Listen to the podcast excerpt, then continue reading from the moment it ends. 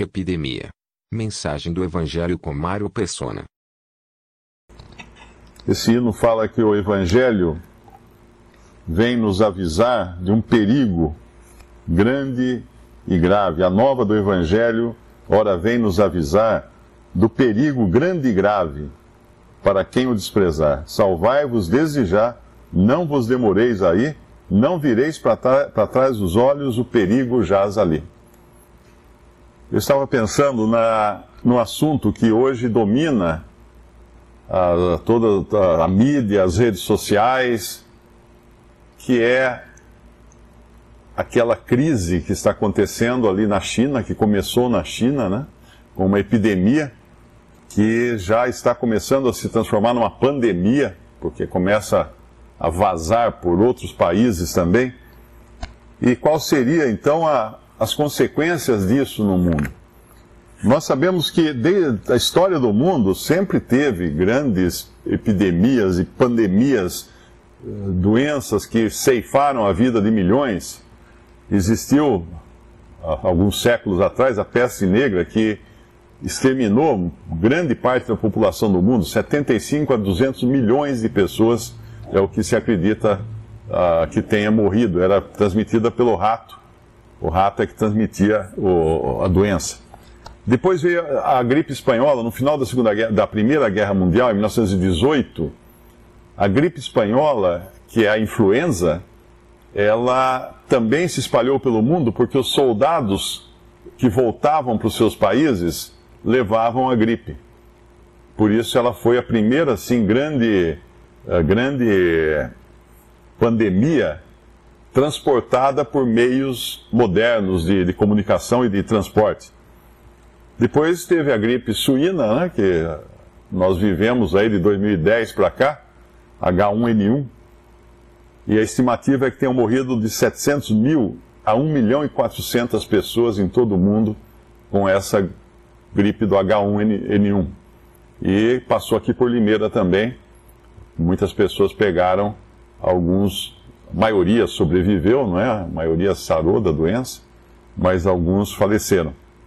Depois você tem na lista a cólera, que embora seja terrível, uma doença terrível, ataca mais na África, ela parece não gostar muito de climas frios, ela ainda assim eh, ela é pouco, pouco transmissível, como outras que eh, casos como gripe, H1N1, a SARS, Uh, AIDS também existe ainda uma epidemia de AIDS no mundo inteiro. Pessoas estão morrendo de AIDS. É que a, a mídia não, não, anuncia isso porque não é muito, muito popular dizer que pessoas morrem de AIDS hoje em dia, uma vez que existem tratamentos, mas não são todos os que conseguem o tratamento ou conseguem se curar. Teve o tifo, tifo também, vai e volta, a varíola. A varíola foi erradicada, uh, mas tem aí o sarampo, não é? Que muita gente agora está pegando porque acredita nas, nas fake news contra vacinas e deixa de vacinar seus filhos e acabam pegando também o sarampo. Tuberculose está em todo lugar. Muita gente pensa que tuberculose não pega, tuberculose está tá no ônibus que a gente pega para viajar. Tem gente com tuberculose. A tuberculose hoje tem cura, hoje tem medicamentos para isso. A febre amarela, quem vai viajar já precisou tomar vacina de febre amarela, somente quem viaja para regiões onde a maior incidência, ela não, não acaba, né? Ela sempre continua. A zika também, ou aquele da dengue, que pegou muita gente aqui também. Então o mundo sempre esteve cheio de doenças, cheio, cheio de vírus malignos querendo matar as pessoas. Agora o interessante é que em Gênesis capítulo 1, quando Deus criou todas as coisas, uh, nas, em cada etapa da criação do capítulo 1, no final de cada coisa que ele criou, é dito assim: E viu Deus que era bom. E depois de ter criado o homem, e viu Deus que era que viu Deus quanto tinha, tudo quanto tinha feito, Gênesis 1, 31, e eis que era muito bom. Então, vírus, bactérias, todos foram criados por Deus. Nada existe, que não tenha saído do planejamento e da criação de Deus. E talvez o mais perigoso seja justamente o ser humano, né? Que, e mesmo desse Deus falou, muito bom, muito bom, porque nenhum, nenhum vírus de sã consciência uh, extermina milhões de pessoas como o ser humano é capaz de exterminar em guerras com armas químicas, armas biológicas, armas de todo tipo. Uh, o, que, o que existiria de bom num vírus ou numa bactéria para a Bíblia falar que era bom? Deus criou, era bom. Bom, eu fui pesquisar e existe muita coisa boa nas bactérias, bactérias e nos vírus também. Existe uma coisa chamada bioma. E todos nós temos um bioma. Se você planta um canteiro de tomates, você pode falar para os seus amigos que você está plantando tomates, mas você não está só plantando tomate. Você está produzindo um monte de coisa ali. Ali tem larvas, ali tem minhocas, ali tem pulgões, tem bactérias de todo tipo, de toda sorte. Ali tem todo um, um bioma que permite crescer o tomate, senão o tomate também não cresceria. Tem, tem aqueles que são do mal e tem os que são do bem, mas se não fosse os do bem, o tomate não, não cresceria, não daria nada na sua produção. Muitas pessoas detestam insetos, não é?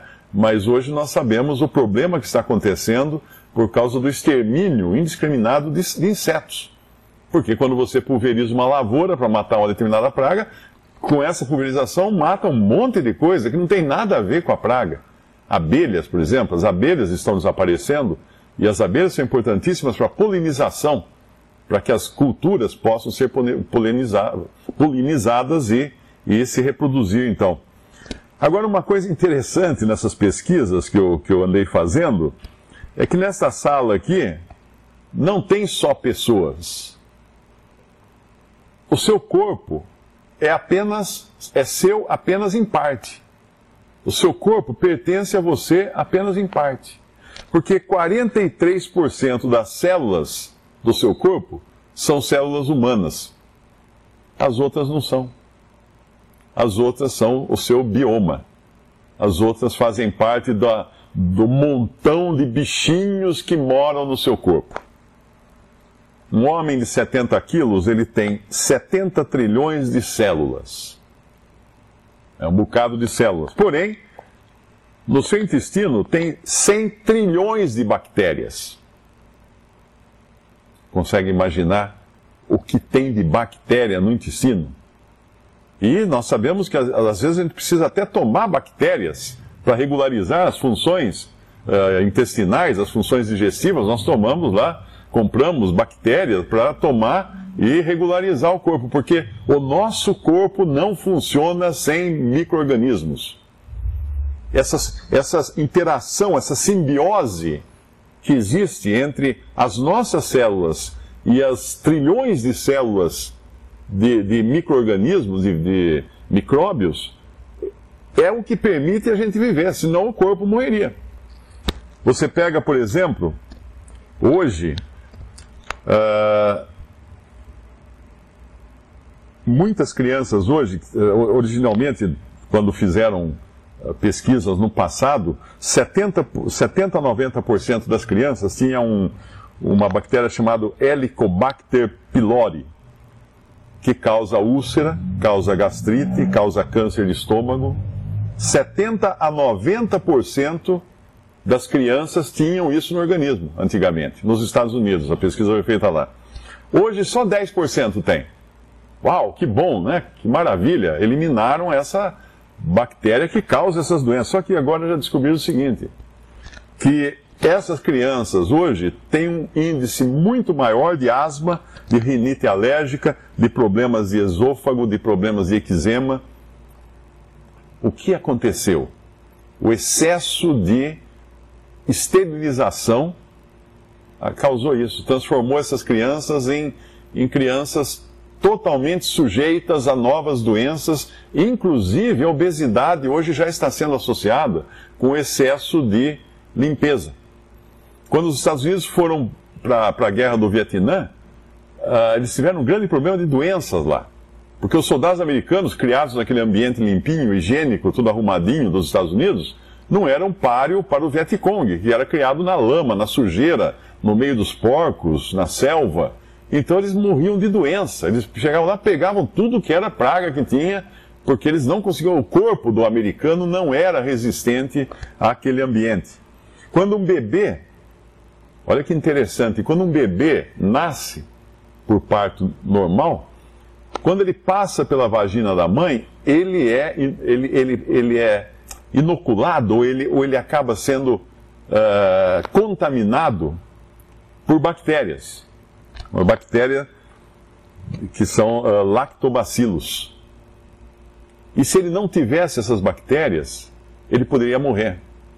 E se ele não é contaminado na saída, um bebê que nasce de parto de, de cesárea, o fato da mãe pegá-lo no colo, as pessoas pegá-lo com a mão, ele, o contato com a pele dos adultos, ele adquire essas bactérias que vão ser essenciais para a sobrevivência dele, para a resistência dele contra doenças nos primeiros meses de vida. Então nós não vivemos sem esses bichinhos, não tem jeito de, de viver sem esses bichinhos. Nós temos, além daquelas 100 trilhões de bactérias, nós temos mais 600 trilhões, 100 trilhões no, no intestino. Você estava achando que estava meio gordo com 100 trilhões, 600 trilhões de bactérias moram na nossa pele, na boca, na cavidade nasal, uh, nos seios da face, no aparelho urinário, 600 trilhões de bactérias. Quando você pesar na balança, não culpe mais a sua, a sua obesidade, culpe as bactérias, porque boa parte do seu, do, do seu excesso de peso é culpa das bactérias que se alojaram na sua, no seu organismo. Então, os antibióticos, os medicamentos que hoje são usados de montão, podem estar causando doenças como diabetes, como esclerose, como como obesidade, uh, asma, doença de coração, doença de fígado, intestino, porque eles matam esse bioma. Seria como você entrar na sua, na sua plantação de tomate e antes de, de plantar o tomate, cercar tudo com plástico e entrar lá com lança-chama, torrar a terra do chão para exterminar todos, todos os seres vivos, os micro-organismos da terra do chão, e aí planta seu tomate para ver o que acontece. Não vai dar. Não vai dar, porque ele não pode ser plantado num lugar extremamente higiênico. E os vírus? Bom, os vírus também, por incrível que pareça, a ciência está descobrindo que eles são necessários para manter a vida na Terra. Pô, mas os carinhas causam doenças, causam morte, sim. Quando eles saem do seu, do seu papel original, que Deus colocou eles no seu papel original. O vírus não é uma bactéria, ele não é, ele não é um ser vivo, pelo menos foi o que eu pesquisei no Google, ele não é um ser vivo, ele é um veneno. Ele é uma espécie de veneno. A palavra vírus uh, vem do latim que significa veneno, significa uma substância venenosa. Mas ele, quando ele entra numa, numa célula, aí sim ele começa a agir nessa célula. Ele não tem vida própria, mas ele age daí na célula e aí ele se torna perigoso, ele pode causar uma doença. Mas hoje a ciência já acredita que não haveria vida como nós a conhecemos no planeta Terra se não fosse uma ajudazinha, uma mãozinha dos vírus. Eles fazem parte integrante de toda essa biosfera aqui, de todo esse, esse hoje nós falamos muito disso, né, em manter o meio ambiente, em manter, porque isso é importantíssimo, porque as coisas são interrelacionadas. E, e se você tira uma, você causa um desequilíbrio que pode matar a outra. Eu me lembro de ler um artigo uma vez de uma, uma árvore que existe na floresta amazônica. E eles perfuram essa árvore, os cientistas né, perfuram essa árvore, recolhem a seiva e estão com essa seiva fazendo experiência para a produção de um, de um medicamento contra câncer, contra alguns tipos de câncer, com a seiva dessa árvore na Amazônia. Mas essa árvore também tem na Mata Atlântica aqui, no litoral paulista. E eles foram fazer experiência.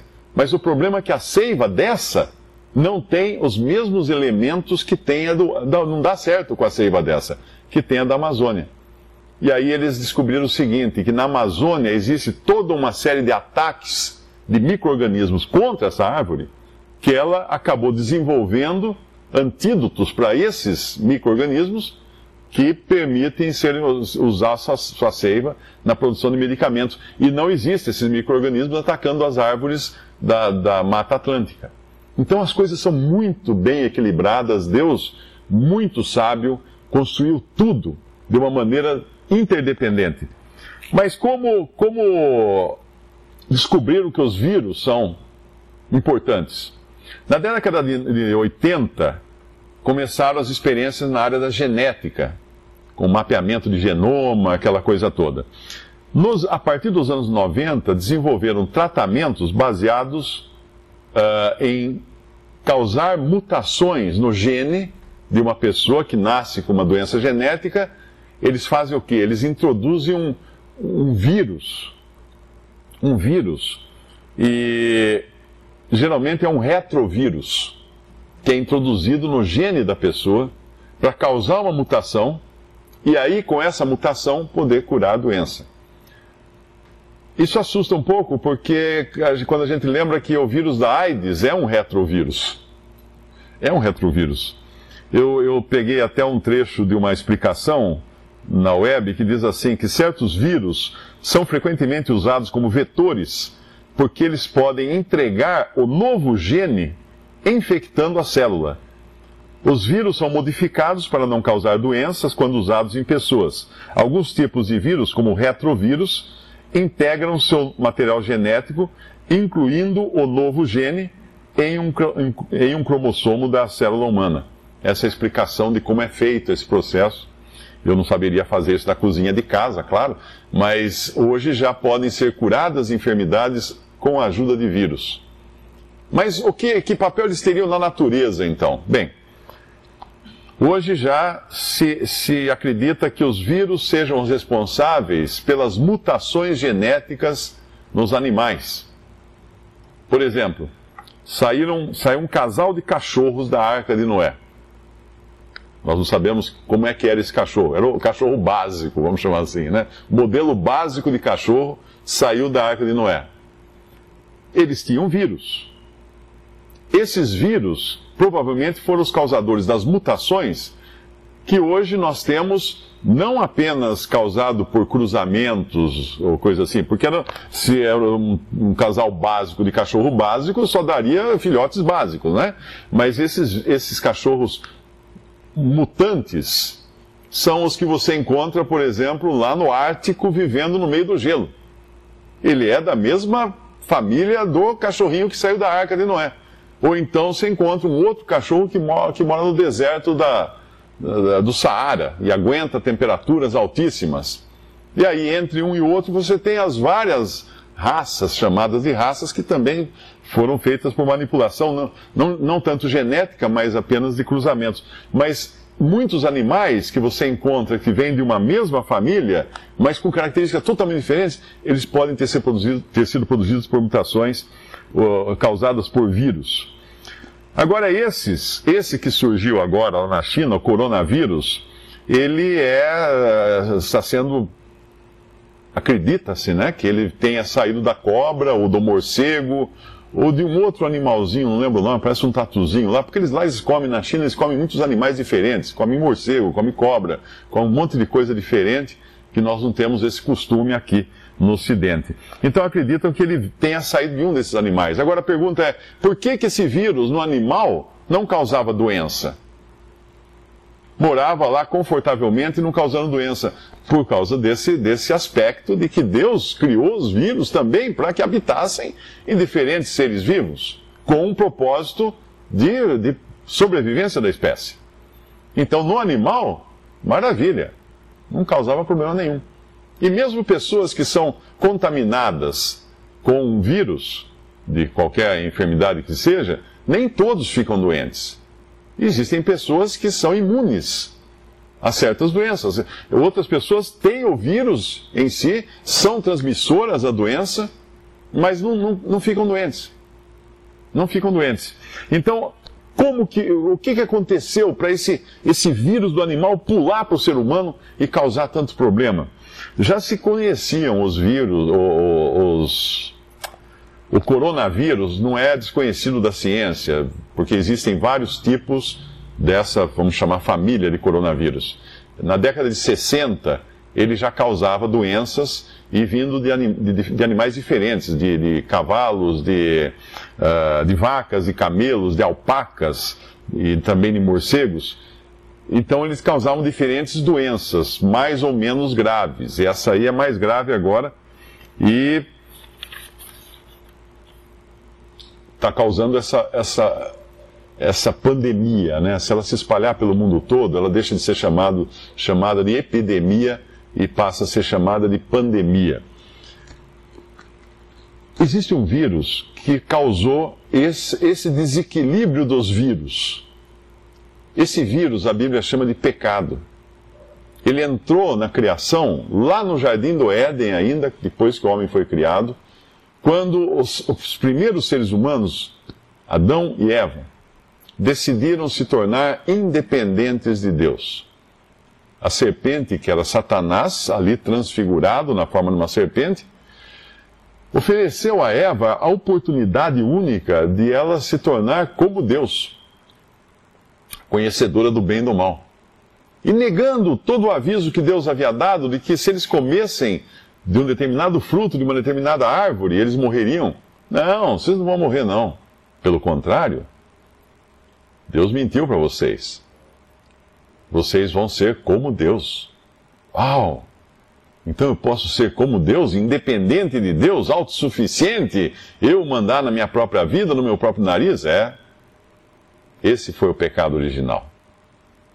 Deus colocou esse teste no primeiro ser humano. Uma pessoa me perguntou esses dias, mas por que, que, por que, que então Deus não criou o homem sem a possibilidade de pecar? Bom, aí você teria criado o homem sem a possibilidade de escolha. E tudo que Deus criou foi bom porque foi perfeito. Dentro do, do contexto de um homem para viver na terra, ele tinha que ter a possibilidade de escolha. E outra, Deus queria ter adoradores. E um adorador não pode ser um robô. Eu vou programar o meu computador para me adorar. Todas as vezes que eu entrar no escritório, eu vou assim: Salve Mário, você é o cara, você é maravilhoso, você não sei o quê. Pensa bem, eh, vale, vale esse tipo de, de programação, de adoração, de, de fã-clube? Né? Eh, é como nos países socialistas, comunistas, os países autoritários, né? Coreia do Norte, todo mundo faz assim para aquele líder lá deles, aqueles três líderes, né? Dois já morreram, um ainda está vivo agora, e como se fossem deuses. Outro dia tinha a notícia que uma mulher estava sendo condenada porque pegou fogo a casa dela e ela correu salvar os filhos e não salvou os retratos do, do grande líder que estavam dentro da casa dela. Então lá tem essa, essa adoração, essa veneração, mas é compulsória, é obrigatório. Se você não venerar, você não tem escolha. Você tem que venerar os líderes, né? E Deus não queria isso do ser humano. Ele queria o ser humano livre para adorá-lo. Livre para se sujeitar a ele. Com a sua escolha livre. Ele não queria que fosse um autômato, um robô programado para adorá-lo. Por isso ele deu esse teste e havia essa possibilidade do ser humano escolher fazer a sua própria vontade. Esse vírus do pecado entrou na criação e hoje todas as pessoas estão contaminadas, nascem contaminadas com o vírus do pecado. Alguém pode perguntar, pode alegar o seguinte: bom, então você quer dizer que então eu nasci um pecador?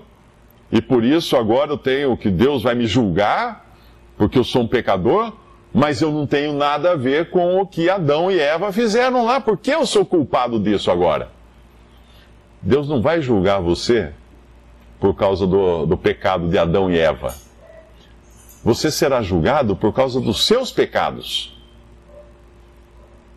Não, não por causa da responsabilidade de Adão e Eva, era deles lá.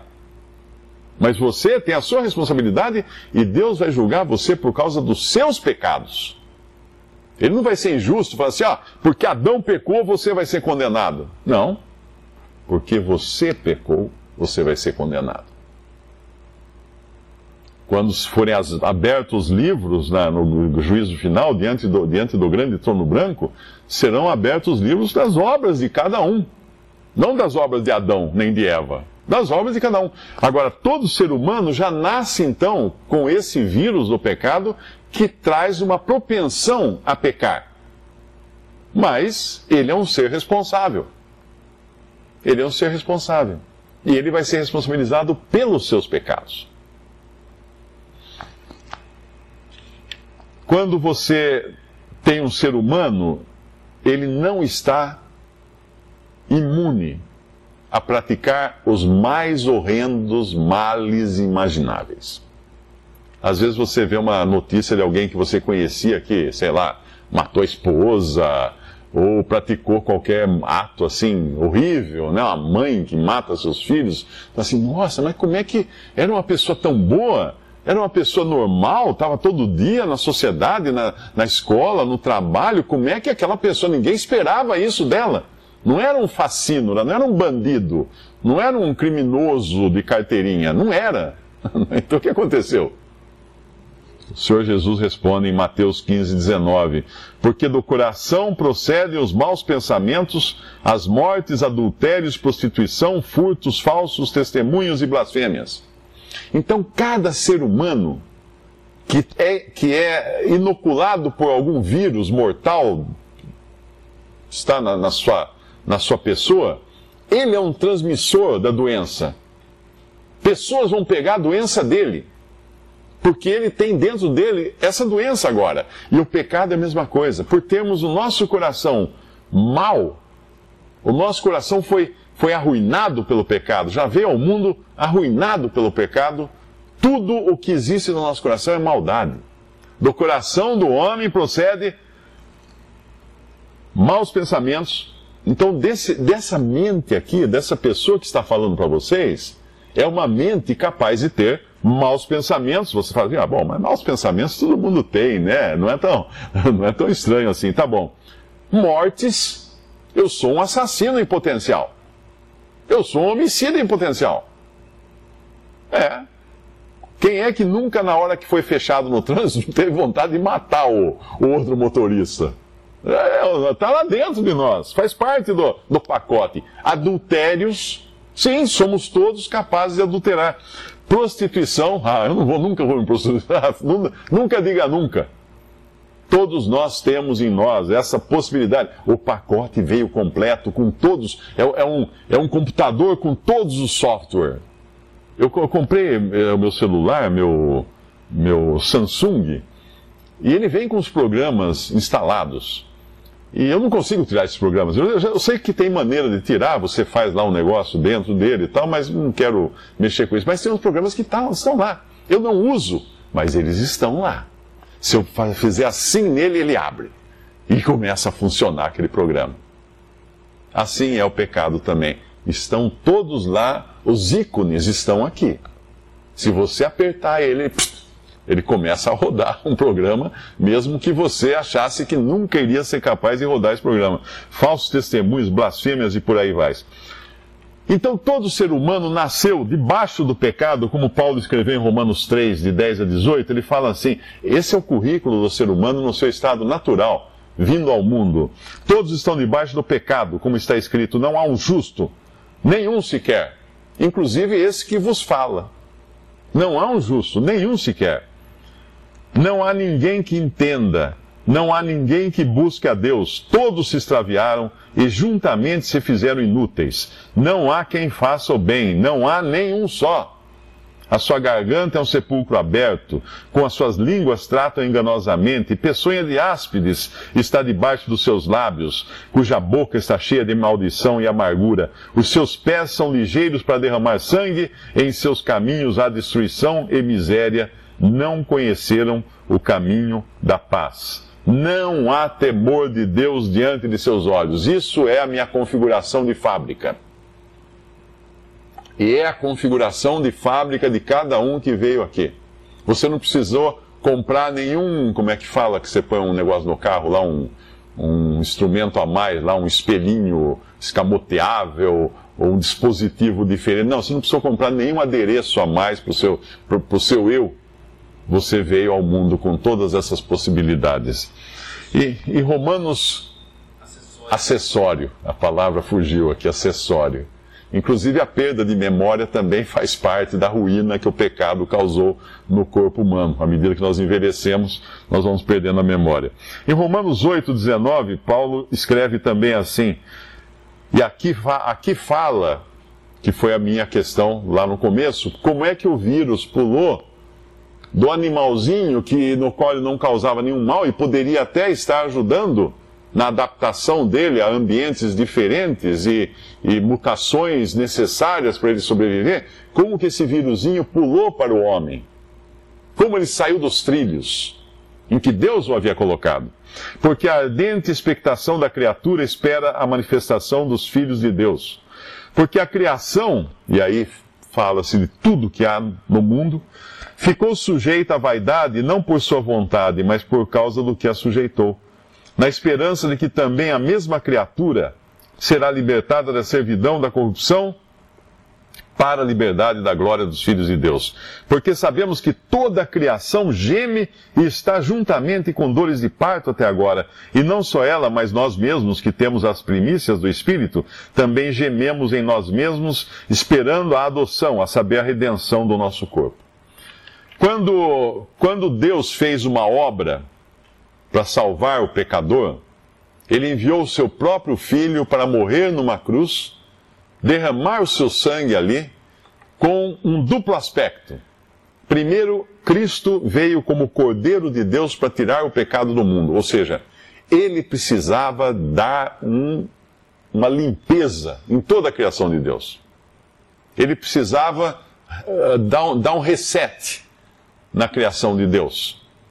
Porque um dia ele vai tomar posse de todo o universo, de todas as coisas criadas, porque são dele por direito. Mas ele não vai tomar posse de algo que vai estar contaminado pelo pecado. Então ele é o cordeiro que tira o pecado do mundo. Esse é um aspecto da obra de Cristo na cruz. Ainda que ninguém tivesse sido salvo, a sua obra teria sido feita e teria resolvido o problema do pecado, para limpar a honra de Deus, que foi manchada com o pecado do homem. O outro aspecto é que ele veio também para salvar pecadores. Então, na cruz, ele morreu por todos. Ele derramou seu sangue por todos. Ele morreu e, e pagou um custo que dava para comprar toda a humanidade, libertar toda a humanidade do, dos, dos seus pecados. Porém, a Bíblia fala que apesar dele morrer por todos, Cristo morreu por todos. Outra passagem fala que ele levou sobre si os pecados de muitos, e muitos não são todos. Mas então de quem ele levou os pecados? Porque se você continua com os seus pecados, você vai ter que passar pelo juízo de Deus. E se você passar pelo juízo de Deus com um pecado, você está perdido eternamente. Será lançado no lago de fogo por toda a eternidade. Um pecado. Poxa, mas um é exagero, né? É. Mas foi por causa de um pecado que o mal entrou no mundo o pecado de Adão. E a Bíblia fala que por um homem entrou o pecado no mundo. Por um só homem entrou o pecado no mundo. Em Romanos 5,12 fala: Portanto, como por um homem entrou o pecado no mundo e pelo pecado a morte.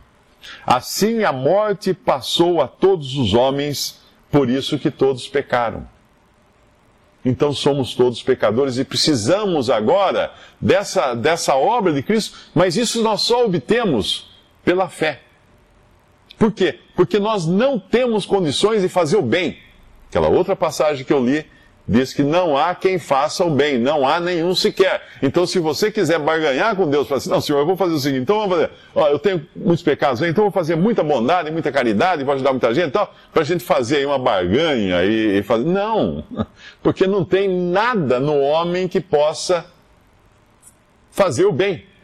Para começar, já não seria um bem uh, sem interesses, né? Se você fizer o bem para ser perdoado os seus pecados, você já, já não é um bem desinteressado, é um bem interesseiro. Você está fazendo isso tendo em vista não a glória de Deus, tendo em vista sua, o seu perdão, a sua salvação. Mas perdão é uma coisa que não se compra. Perdão é uma coisa que só aquele que foi ofendido pode dar. Você não perdoa alguém, chega assim, Mário, eu vou, ó, eu sei que eu causei um problema com você, você me perdoa? Está aqui um milhão de reais para você me perdoar. Eu falei, cara, vender perdão? Não pode vender perdão. Perdão é uma coisa espontânea, que é dado por graça. É dado por graça. E Deus quer dar o perdão por graça. Para quem? Para quem é bom? Não, não tem bom. Então risca isso da sua lista. Para quem crê no seu Filho Jesus. Para quem crê que na cruz ele levou os pecados daqueles que creem nele e ali ele pagou no lugar do pecador. Ele substituiu o pecador na morte e no juízo. Em 1 João 1, de 8 a 9, diz: Se dissermos que não temos pecado, enganamos-nos a nós mesmos, e não há verdade em nós. Se confessarmos os nossos pecados, Ele é fiel e justo para nos perdoar os pecados e nos purificar de toda injustiça. Isso não é confessar para o padre, para o pastor, não. Confessar para Deus. Chegue para Deus e fale assim: Senhor, eu, eu sou pecador eu sei que eu mereço a condenação eterna. Senhor, me perdoa. Eu creio que o teu filho morreu por mim na cruz. Me perdoa. Me limpa de todos os meus pecados. Eu quero ser salvo. Eu não quero mais levar uma vida caminhando para a condenação, para o inferno, para a destruição total dessa vida que eu, que eu levo aqui. Eu estou vendo que eu, eu, estou sujeito a pegar uma doença, um vírus, um, um, qualquer infecção e morrer. Para onde eu vou? Para onde eu vou? Para onde você vai se morrer? Aqueles que creem em Jesus como Salvador já têm assegurado a vida eterna. Ele fala no Evangelho de João, o Senhor Jesus fala em João 5,24: Quem ouve a minha palavra e crê naquele que me enviou tem a vida eterna. Não fala talvez tenha, quem sabe, se for bom. Não, tem a vida eterna. Por quê? Porque ouviu a palavra e creu. Não entrará em juízo, não será julgado mas passou da morte para a vida. Isso é a promessa que Deus faz na sua própria palavra. E no, em João 3,16 diz que, porque Deus amou o mundo de tal maneira que deu o seu Filho unigênito para que todo aquele que faz caridade, que se esforça, que sofre, não. Para que todo aquele que nele crê, crê em? Em quem? Em santo não sei quem? Não. Crê no Filho de Deus, Jesus Deus amou o mundo de tal maneira que deu o seu Filho unigênito para que todo aquele que nele crê não pereça, mas tenha a vida eterna. E não há salvação em nenhum outro nome, porque em nenhum, nenhum outro nome foi dado abaixo dos céus para que sejamos salvos. Somente o nome de Jesus, somente nele nós encontramos salvação. A salvação não está numa religião, a salvação está numa pessoa. Se você crê nessa pessoa, você tem a salvação. Ah, mas que religião que eu preciso ir? Nenhuma. Você tem que crer na pessoa. É a pessoa que salva, a pessoa de Cristo que salva. Não é uma religião. Não é uma caridade, não é um esforço, não é nada disso. Esse ano eu peguei umas estatísticas na, na internet que são assustadoras. Se você estiver com medo de ser alcançado pelo coronavírus, eu acho que é natural ter esse medo, Todos nós temos medo de ficar doente, né? Quem se lembra da última gripe violenta que teve? Eu me lembro da minha última, eu não quero ter de novo aquela. Eu acho até que foi a H1N1 na época que estava essa explosão dessa. Muito ruim, muito, passei muito mal. Eu não quero ter. Eu não quero pegar o coronavírus, eu não quero pegar qualquer um desses vírus que estão aí pulando de morcegos para. Né? Eu não posso culpar Adão não posso culpar Adão. Não vou. Eu, eu posso culpar pelos meus pecados apenas a minha pessoa. E para isso eu preciso ter salvação, porque se eu for atingido por qualquer enfermidade dessas mortais, eu sei para onde eu vou. Para a presença de Deus Pai no céu. Para a presença do Senhor que me salvou. Essa é a promessa que a Bíblia faz de capa a capa. Então eu peguei umas estatísticas. É muito provável que você não morra de coronavírus. Morreram acho que 2.300, 2.500 pessoas até agora, uh, principalmente na China, algumas em outros países, né? Desse, dessa, desse surto do coronavírus. Mas este ano de 2020, a previsão é que morram 60 mil pessoas de gripe. Que gripe? Gripe. Essa gripe comum. Que você pega, dá uma baqueada, pega uma, vira uma pneumonia, papuf, já era. 60 mil pessoas vão morrer de gripe esse ano. 1,9 milhão, quase 2 milhões de pessoas em todo o mundo morrerão este ano de acidentes automobilísticos. Então é muito mais provável que você morra num acidente de carro do que, do que de, de coronavírus. 2 milhões de pessoas morrerão esse ano. 1 milhão e 100 mil pessoas vão morrer de AIDS esse ano. 1 milhão e 400 mil, 400 mil pessoas de tuberculose. É essa mesma que está no cara do ônibus do seu lado, tossindo na sua cara ali, e tem o bacilo que está voando para todo lado, e quem está respirando aquilo, engolindo aquilo, vai, vai, se não tiver resistência, vai pegar. A tuberculose pega as pessoas, principalmente aqueles com menor resistência. Só que essas são as menores estatísticas de mortes. Porque a maioria das pessoas este ano irá morrer de problema cardíaco, em primeiro lugar, derrame cerebral, em segundo lugar, de infecções respiratórias e de câncer. Então, a probabilidade de se morrer de, corona, de uma infecção causada pelo coronavírus é minúscula, perto de todas, todos os perigos que nos cercam, porque o dia que nós nascemos, nós já começamos a morrer. E se ainda assim você não passar até os 100 anos de idade, vai morrer de velho. E aí terá de se encontrar com o seu Criador. E aí?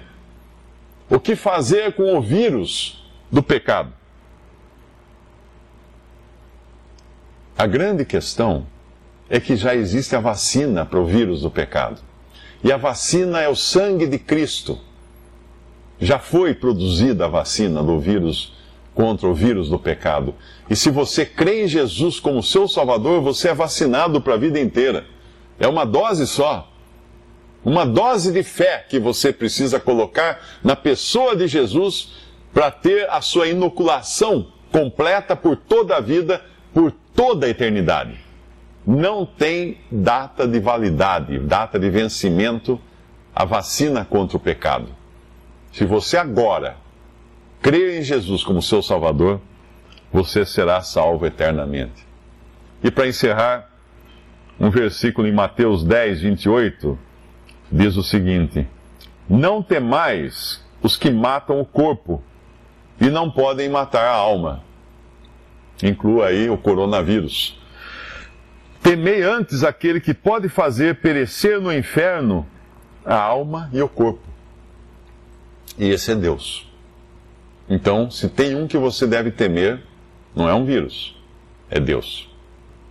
Mas se você creu em Jesus como seu Salvador, aí você já não tem, ele lança fora, porque o amor de Deus lança fora todo o temor. Você pode ter a segurança de que vai sair desta vida e entrar na presença de Cristo, salvo com todos os seus pecados perdoados. Podemos dar graças a Deus pela Sua palavra nosso Deus e nosso Pai. Nós agradecemos, Pai, por essa provisão que tu fizesse entregando o teu próprio filho para morrer na cruz, para salvar pecadores. E agora pedimos, Pai, se alguém está ainda inquieto com, a, com relação a este vírus, do coronavírus ou qualquer outra enfermidade, que possa descansar na certeza de que um dia todos terão de sair desta vida, mas que tu já proveste uma salvação, um perdão de todos os pecados, para podermos estar eternamente no céu. Pai, toca os corações desses que ainda não têm paz, desses que ainda temem a morte, para que creiam em Jesus como seu Salvador e recebam a dádiva, o dom do Espírito Santo e possam viver eternamente com Cristo. Nós pedimos isso em nome de nosso Senhor e Salvador Jesus. Amém. Visite respondi.com.br. Adquira os livros ou baixe e-books. Visite 3minutos.net. Baixe o aplicativo